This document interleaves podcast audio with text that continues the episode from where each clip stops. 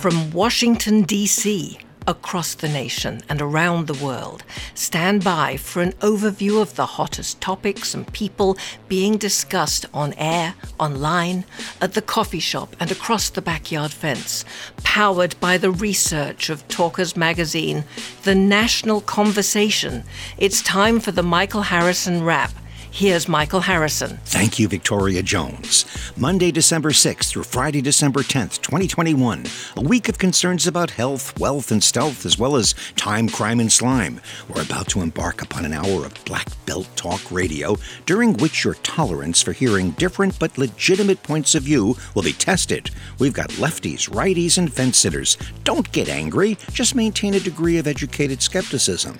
It's the power packed weekend radio show featuring opinion opinionated yappers from across the country with microphones, smartphones, and digital recording devices, sharing their observations as well as the feelings of their target constituents with whom they do their daily dance of affirmation in a fragmented, noisy world where we try to avoid the modern day syndrome of seeking victory at the expense of truth. Welcome to the Michael Harrison Wrap, heard coast to coast and around the world on great radio stations. The past week's hottest political and social topics discussed in the American talk media. Information is gathered from a variety of sources, including data tracked by the broadcasting trade publication Talkers Magazine, of which I'm editor and publisher. Fasten your C. Crane CC earbuds. Speaking of which, this installment of the Michael Harrison Wrap is sponsored in part by C. Crane, makers and distributors of great radios. Give a radio to someone for Christmas. Visit their website at ccrane.com or give them a call at 800 522 8863.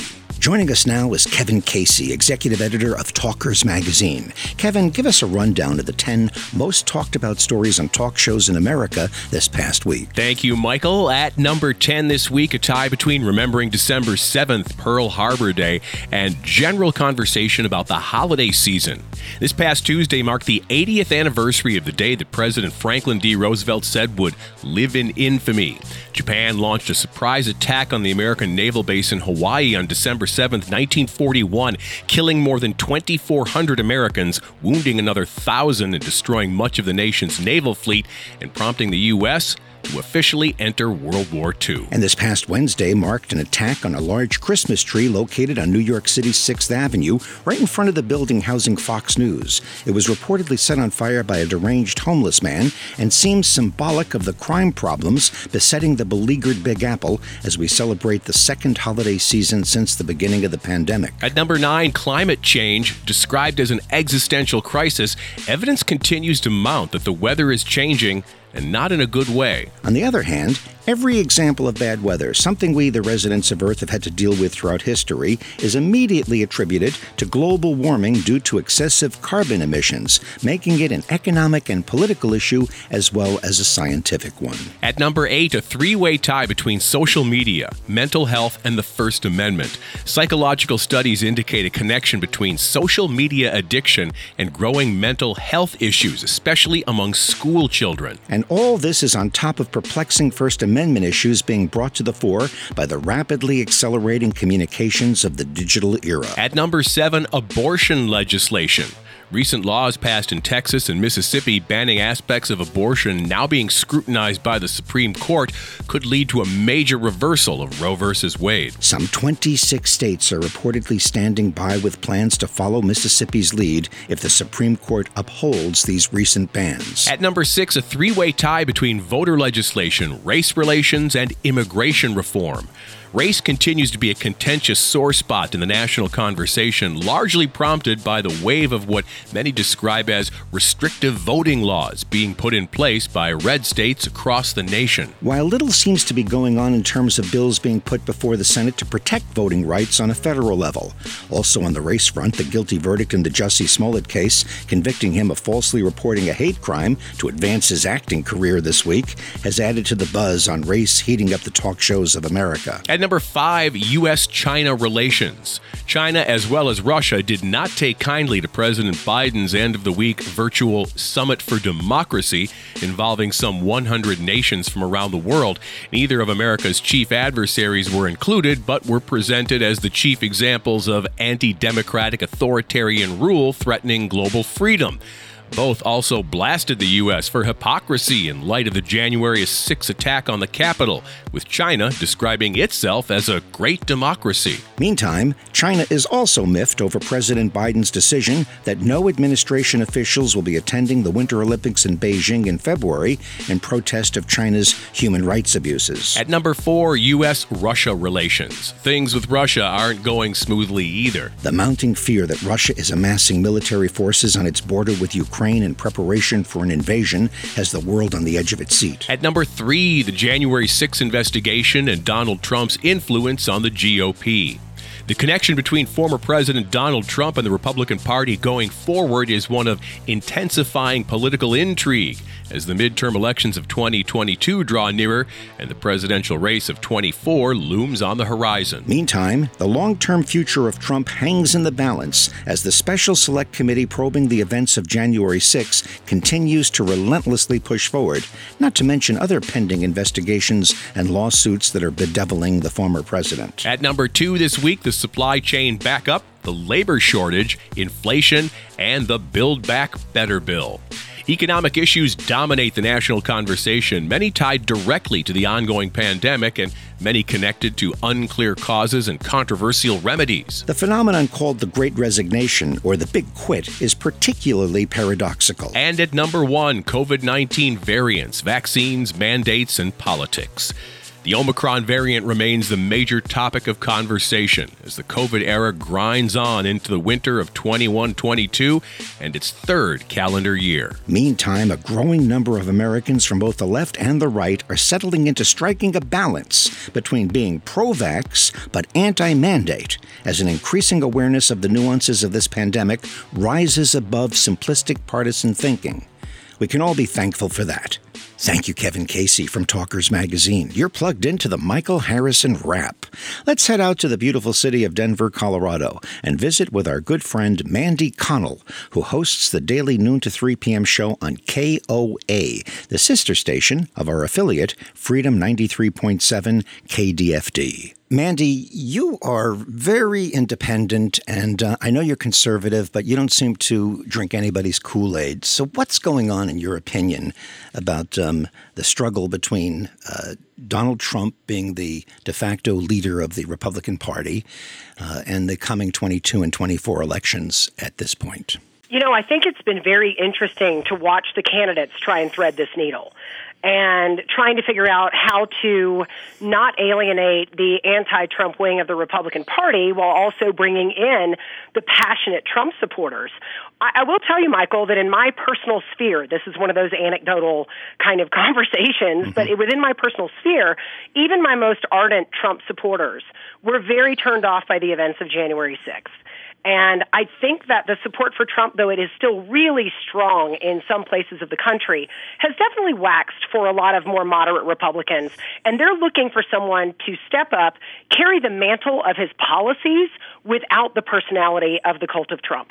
I think that's what, whoever can do that really has a good chance of bringing everyone together. If that is the case, and um, there's a lot of evidence indicating that you're, you're right on the money, um, then Trump, if he were to be nominated, which you know he still could probably be nominated at this point if he runs in, uh, for the 24 um, presidential nomination, that he might be a, a, a drag on the GOP uh, because of the larger picture of some Republicans changing their attitude. And of course, those that don't like Trump don't like Trump.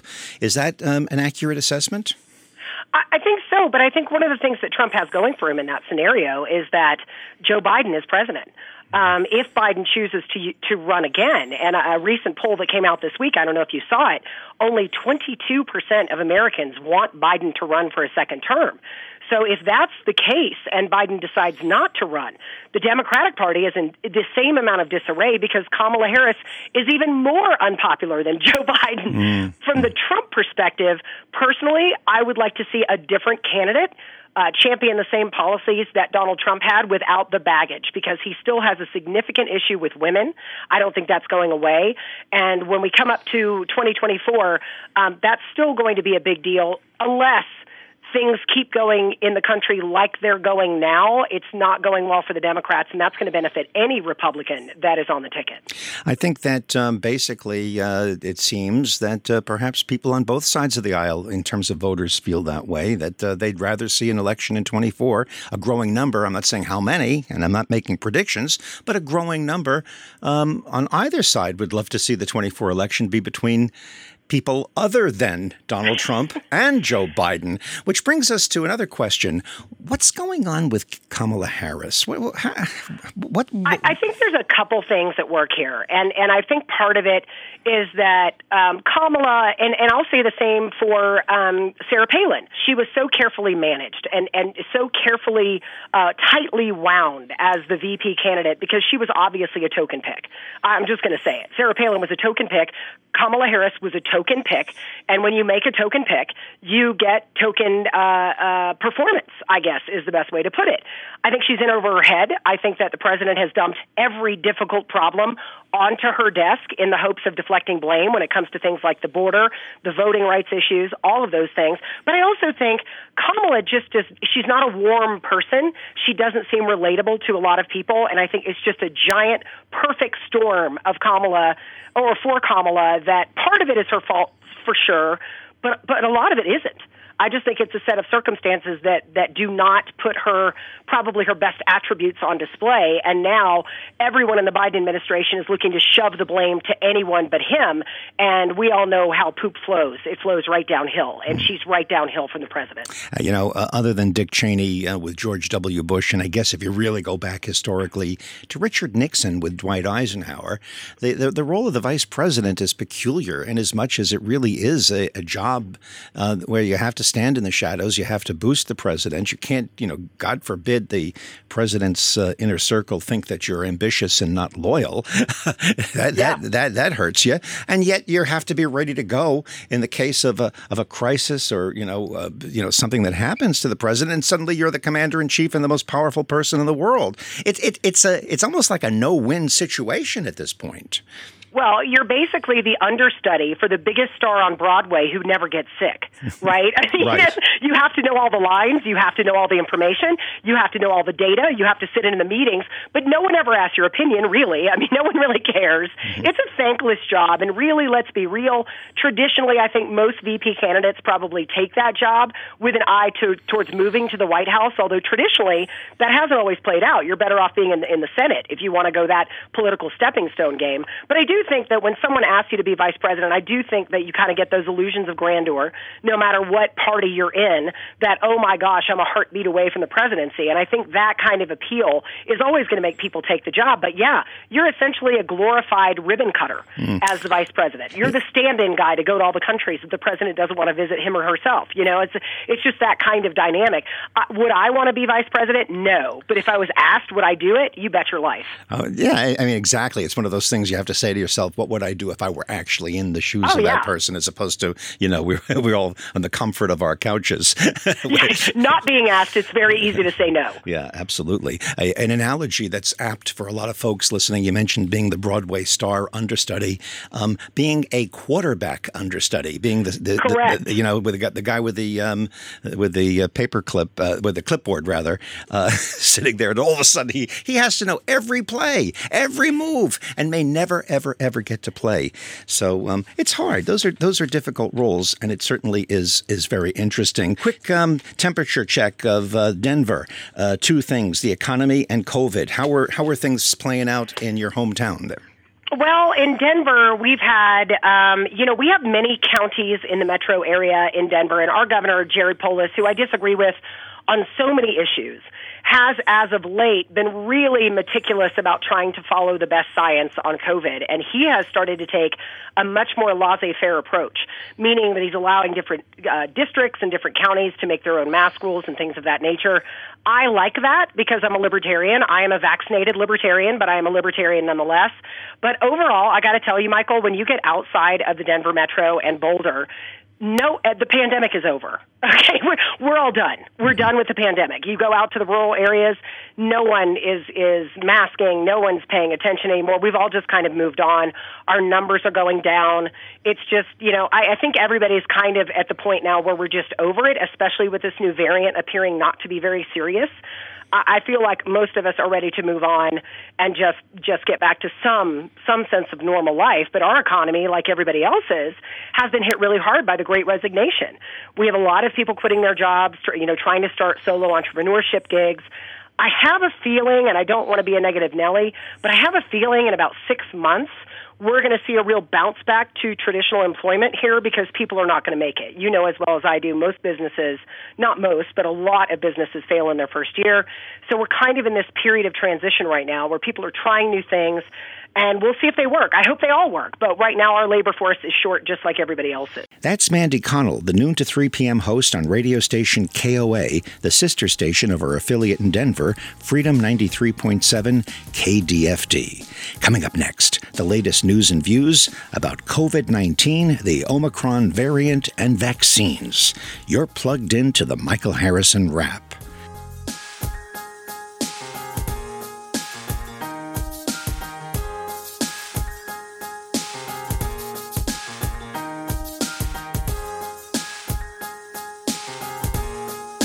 Hey, fellow radio lover, now that Christmas is rapidly approaching, are you feeling the pressure to come up with a cool gift for that special friend or relative in your life? Especially with all those high tech here today, gone tomorrow gizmos flooding the marketplace? Well, here's a gift idea I bet you never even thought of. Get him a real radio that you chose online from a gigantic selection of radios. C. Crane specializes in high quality radios, AM, FM, and shortwave radios, big radios and small radios radios, high powered radios, and battery operated radios, even radios with cranks when no power is available, and radios that can access the internet. C. Crane is the place to go to find a unique holiday gift for that radio lover in your life, and perhaps one for yourself. Call 800 522 8863. That's 800 522 8863, or visit them online at ccrane.com. That's ccrane.com.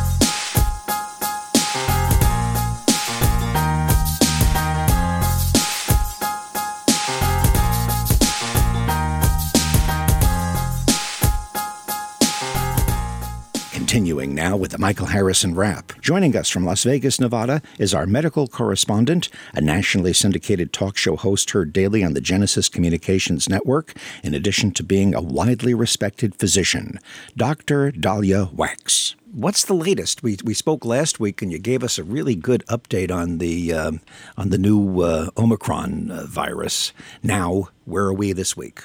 Well, a lot of people found some reassurance that Dr. Fauci had said that Omicron thus far is looking a little bit more mild. Now, we do have four states reporting increase in hospitalizations, and so we are a little bit concerned about what's happening in Michigan, Ohio, Pennsylvania, and Indiana. But in terms of the COVID Omicron variant, we aren't seeing a lot of hospitalizations yet.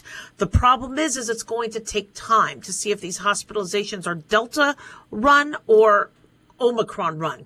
But right now it's looking like Omicron has a piece of a cold virus, like a regular coronavirus, that makes it more infectious but less deadly. But uh, generally, you are hearing that it is um, less of a. Um, um, uh, a difficult disease to deal with than uh, the, the, the Delta or the original COVID 19. Exactly. So far, what we're hearing from public officials is it appears to be less deadly. Now, that being said, in South Africa and neighboring countries, they're saying hospitalizations are up that would imply that whatever variant they're tackling is a more serious one.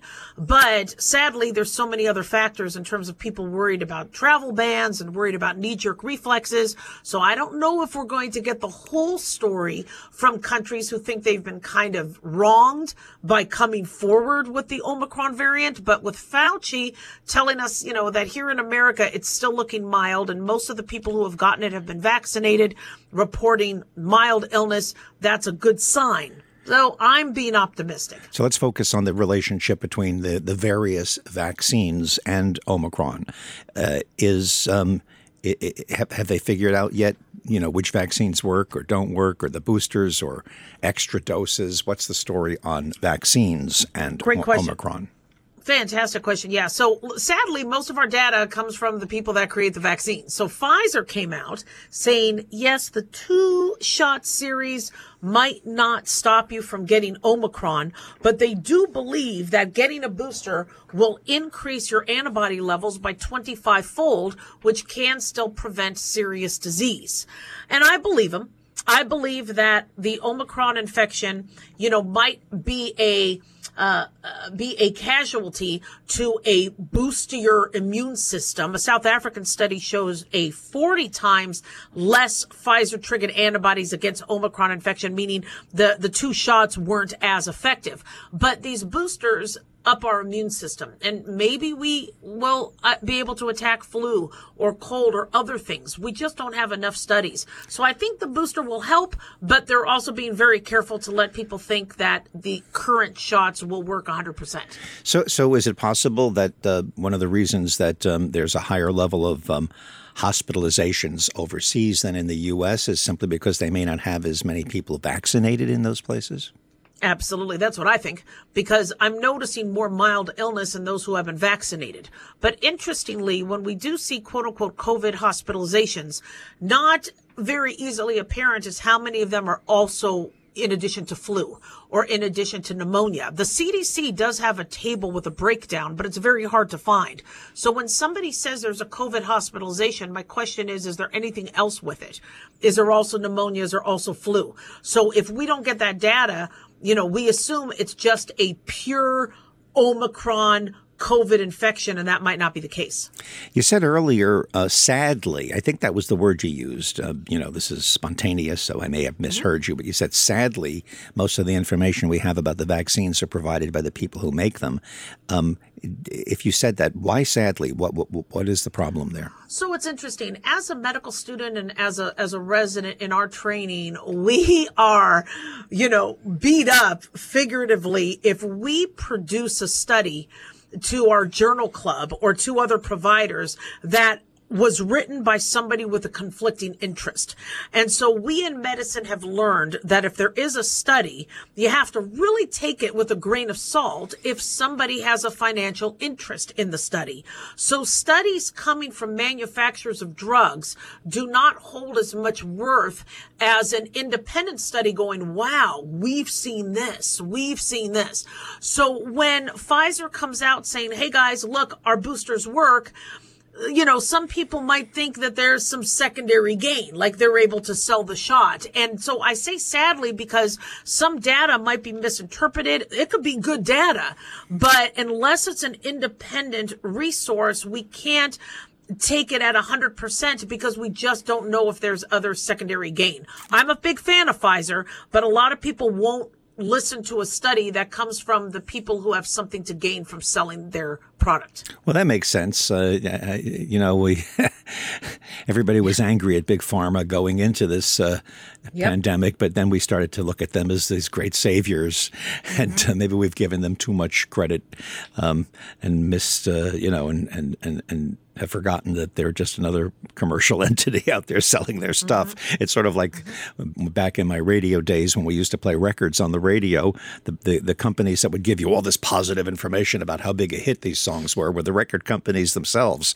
or, or right. book publishers telling you you should interview an author because the books are selling so well. Uh, you know, you got to see from where the information comes. Exactly. What about the idea that um, the Omicron virus – could somehow be the cure to the pandemic that we've been waiting for because um, it's helping with the immune system and it's not that deadly. Um, what, what's your take on that? Yeah, that's that's a great question. So some of the studies that have come out throughout the pandemic is the combo of natural immunity and artificial immunity. Artificial immunity from the vaccines, natural immunity from convalescing or being exposed to actual virus.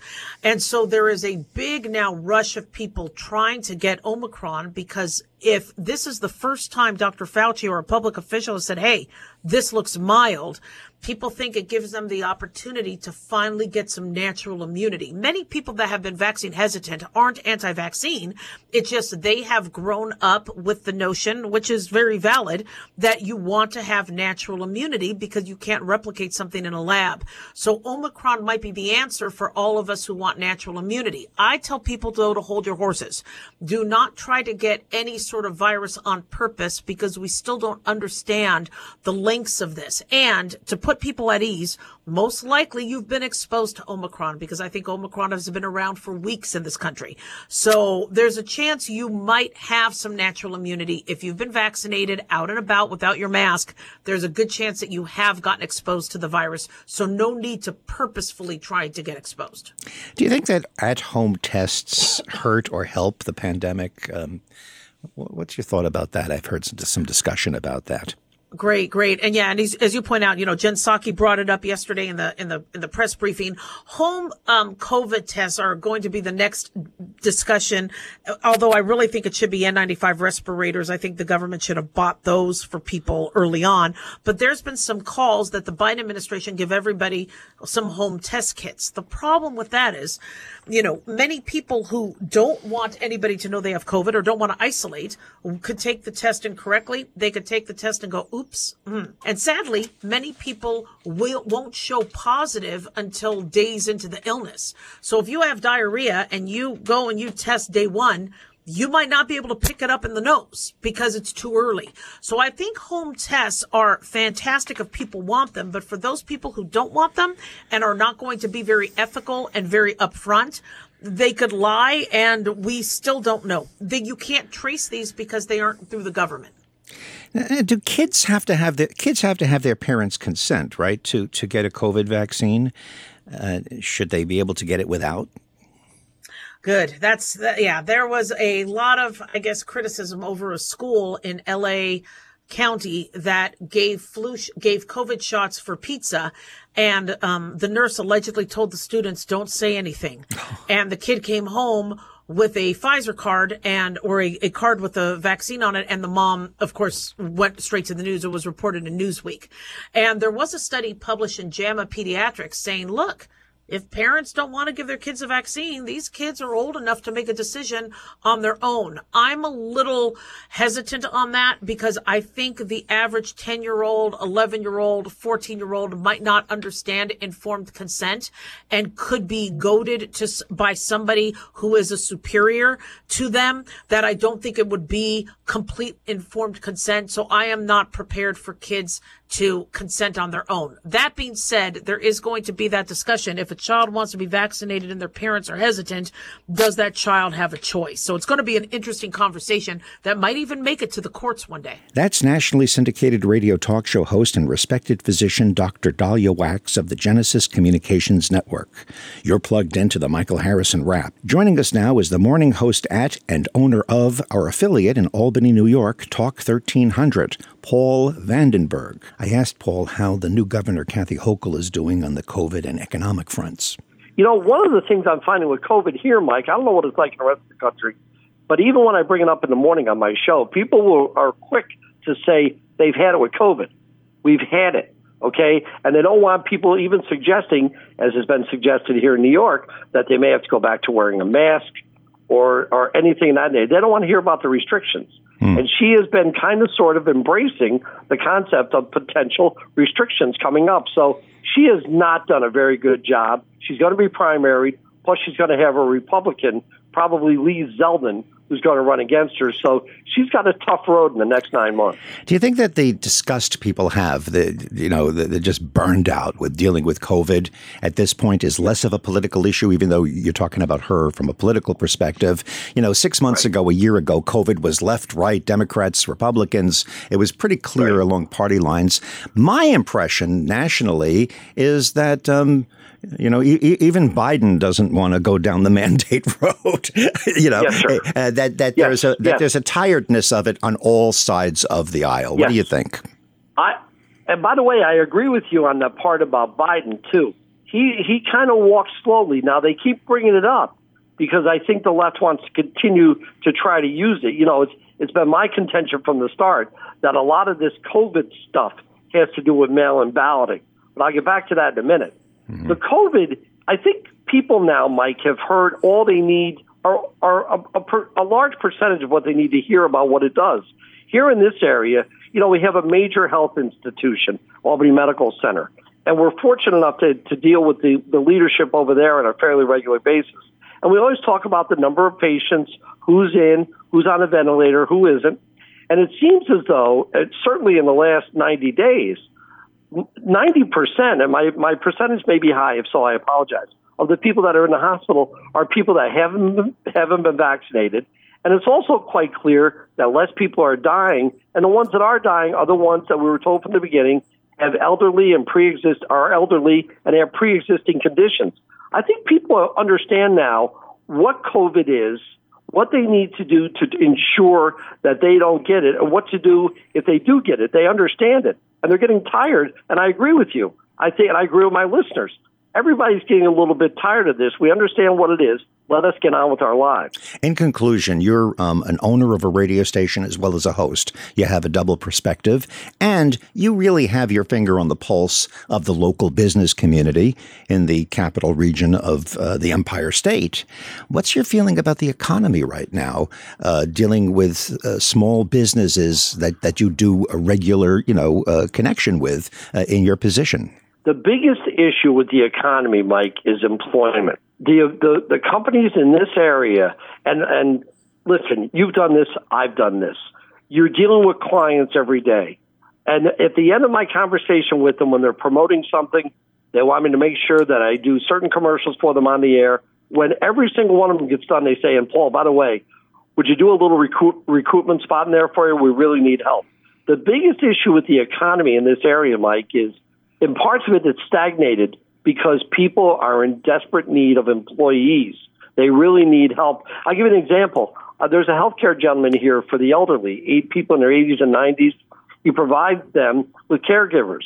Okay, he's having a hard time. He's got more people in their 80s and 90s that need a caregiver, but he doesn't have enough caregivers that's when you're in a dangerous situation. In conclusion, what is your personal um, reason? What do you think is the the reason for there being uh, this shortage of workers? It's a great question. It really is uh, because the the incentives are gone now from the unemployment, et cetera. And it seems to me as though most people I know already have a job. So as far as you know, we may be in a position right now. God, do we have too many jobs for the people that live up here? I don't know. It's a very good question to ask, and I know that um, most of the operations I know are in need of help.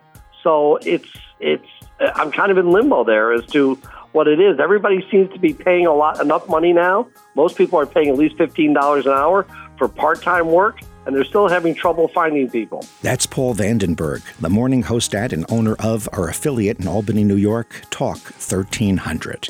Coming up next, it's beginning to look a lot like Christmas. You're plugged into the Michael Harrison Wrap.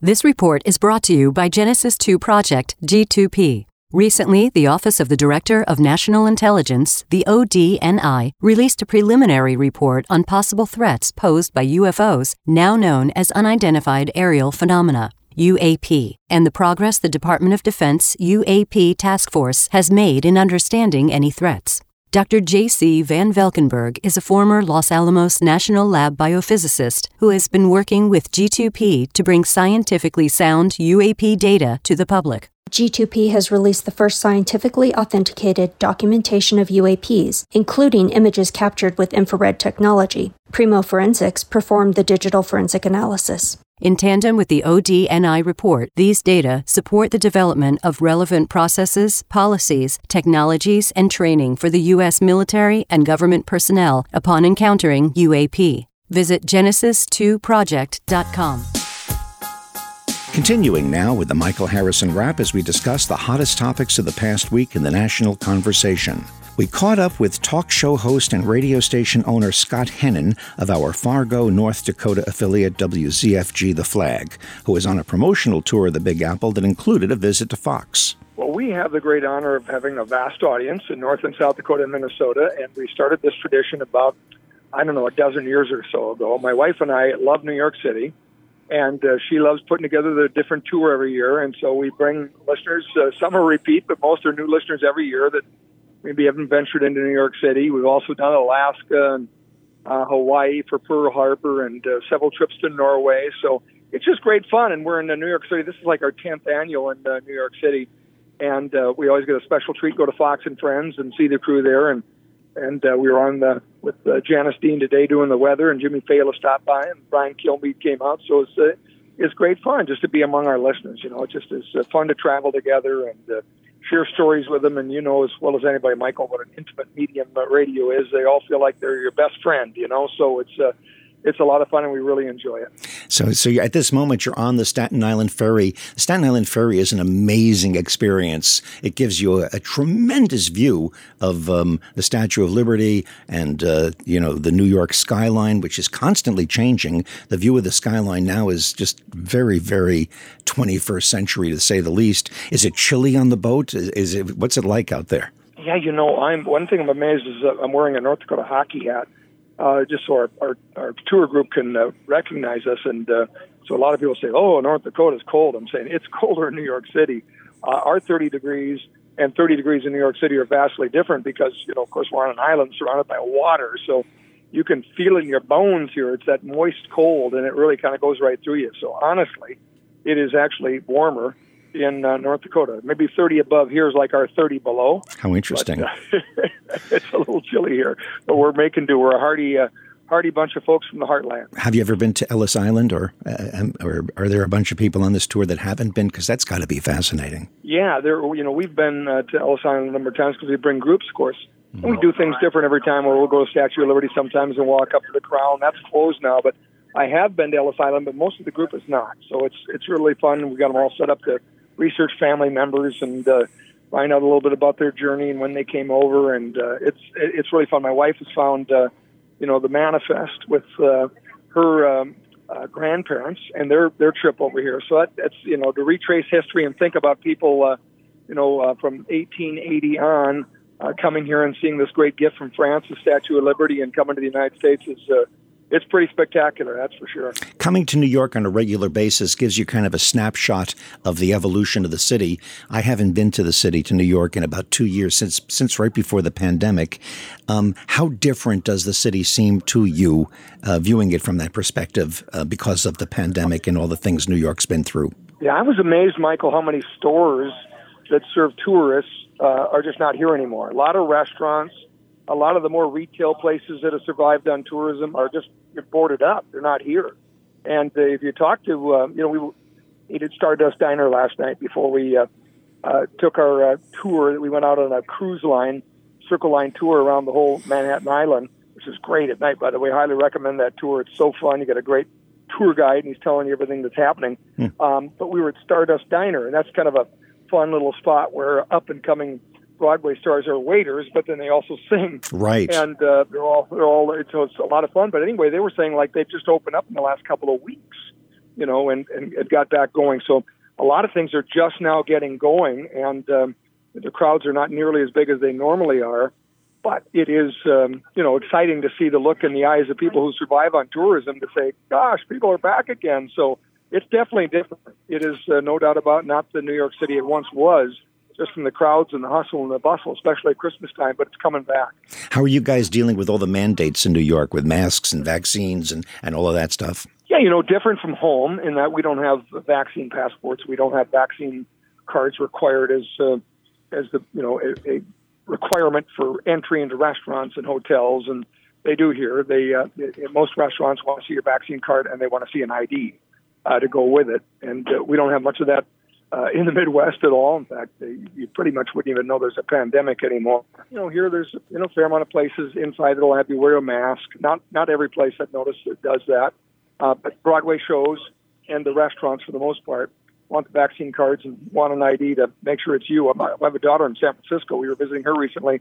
Interestingly enough, they don't match up the ID. So you pull out a, you know, shattered, a little tattered piece of paper and uh, show it to them, and they let you in. They're not exactly watching too close, but they're a little more a little more diligent about it here in New York City. I would imagine most of your listeners, as I know your background, are against mandates and, and that type of thing. How are they taking to it? Are they are they cooperating or are they resentful? Well, uh, we advertised this particular tour as you know you needed to be uh, vaccinated to be able to come along. So it's just a product of, uh, of it is. Most of them that travels with us is know, 55 plus. So most of them obviously have got it. And you know, one thing that I think um, is a you know, strain of a conservative talk show audience is not so much, uh, hey, I don't want to be vaccinated. It's you know, I don't want to be told to be vaccinated. We have a great uh, example of that in North Dakota, where we have a governor that's been basically pleading from the beginning for people to get vaccinated, and we have uh, among the lowest vaccinated rates in the country because a Midwestern audience doesn't like to be told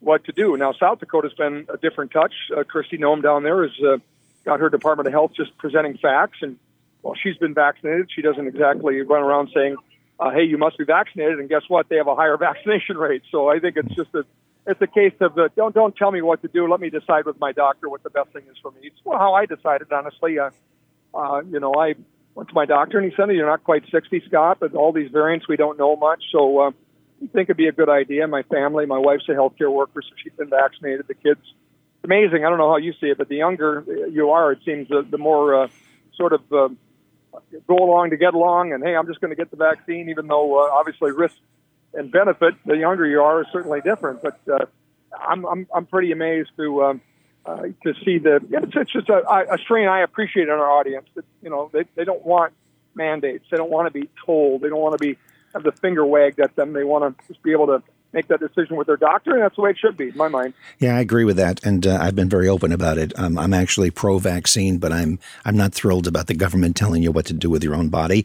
And I'm glad that uh, now at this phase in the pandemic era, that's becoming clearer. It was so politicized earlier that uh, it was all black and white, cardboard, you know, cardboard cutout um, thinking, and I'm, I'm glad it's a little bit more nuanced now. I'm not going to keep you long. It sounds like it's getting crazy there. Real quickly, what was your impression of the the burnt Christmas? Christmas tree and that whole that whole scene since you were at Fox?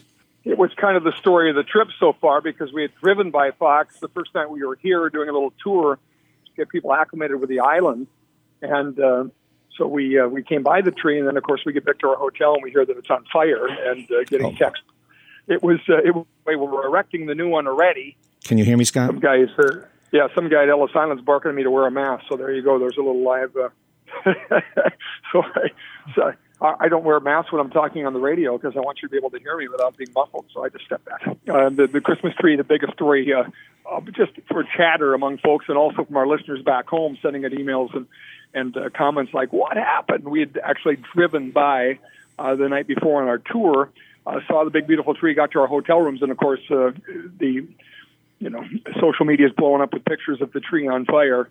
Uh, they've already replaced it and uh, and got a new one back up, and are happy to, uh, I guess, uh, have that in the rearview mirror. When I, we were on Fox and Friends this morning with Janice Dean and uh, Jimmy Failla and Brian Kilmeade, and it was very clear that they didn't want to talk about uh, the tree. Uh, I assume trying to downplay it a little bit, but when we did bring it up and tell them don't burn Christmas trees in North Dakota, South Dakota, and Minnesota, just so you know, this is uh, kind of an odd uh, situation. Um, they made it known that. Uh, that was in the rearview mirror, and a new one was going up. So uh, that was uh, their All American Christmases living to fight another day, Michael. That's talk show host and radio station owner Scott Hennen of our Fargo, North Dakota affiliate WZFG The Flag on a station promotional trip to the Big Apple. You're plugged into the Michael Harrison Wrap. Well, here we are, the second weekend in December. Christmas is coming quickly, and those filthy, stinking scammers are out there doing their dirty deeds in what seems like record breaking numbers. Joining us now is one of the nation's leading scam busters. He's a law professor at Boston's Bentley University and the founder of Scamicide.com Steve Weisman. Last week, we kicked off a two part series, The 12 Scams of Christmas, working our way from number one to number six. This week, we pick up with number seven Charity scams.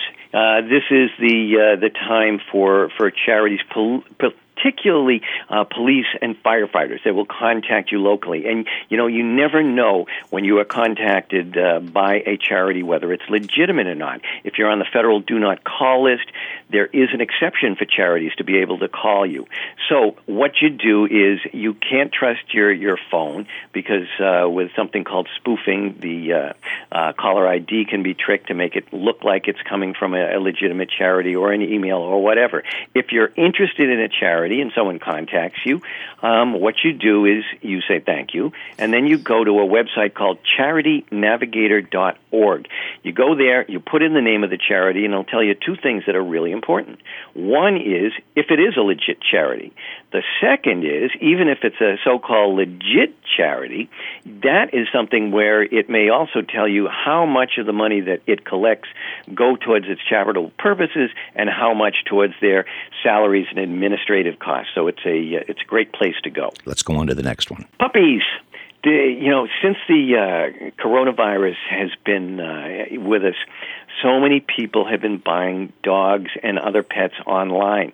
And they think they're taking uh, proper precautions but you just you don't know if you're going to be getting anything. Frankly you're always better dealing with someone local when it comes to that. And the scammers will uh, they'll put a picture up that they've gotten somewhere else uh, and uh, they sell you this this dog. Then they ask you for additional payments for a special crate the thing you should do is, first of all, go to uh, websites like tineye.com. You'll get that photo, put it up on TinEye, and uh, you will see whether that photo has appeared somewhere else. You know, quite frankly, when it comes to buying a pet, you should get a vet report on any animal before you consider buying it and going locally. So uh, that's one that you definitely want to be careful with. I'm starting uh, to really hate humanity as I'm listening to this, but go on.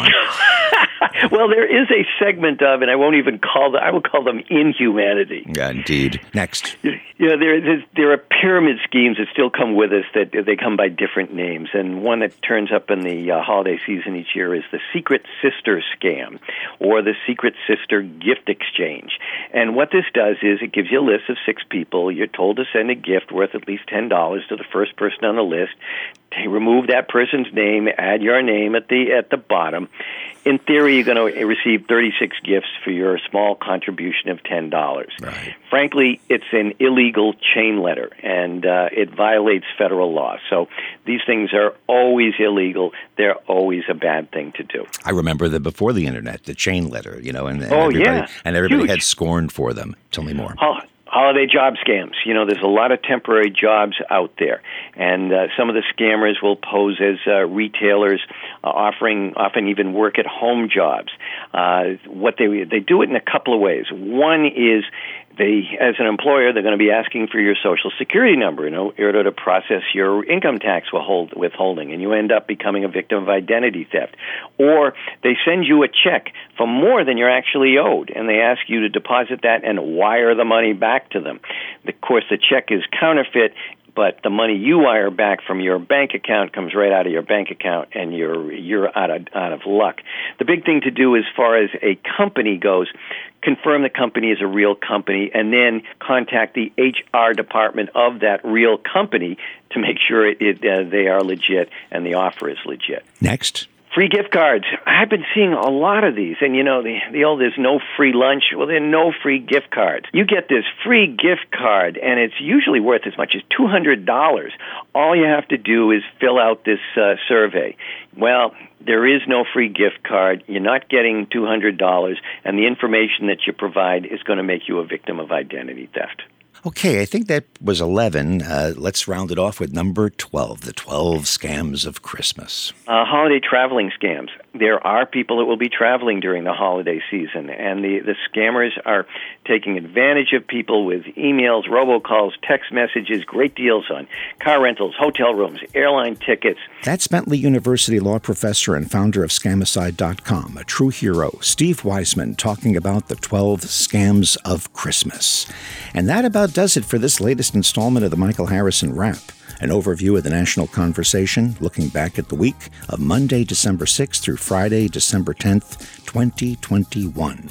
Looking ahead, I'm sure we'll have plenty to talk about next week, including the ever lurking unknown factor, that unanticipated surprise story that can take the national conversation spinning off in a totally unexpected direction. We sure do live in interesting times. I can be reached via email at michael at talkers.com. My podcast, The Michael Harrison Interview, can be heard at mhinterview.com.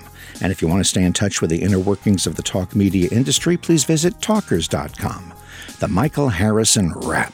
Our producer is Matthew B. Harrison. Thank you for listening. The Michael Harrison Wrap is a production of Good Phone Communications in conjunction with Talkers Magazine and Talk Media Network. Copyright 2021, all rights reserved.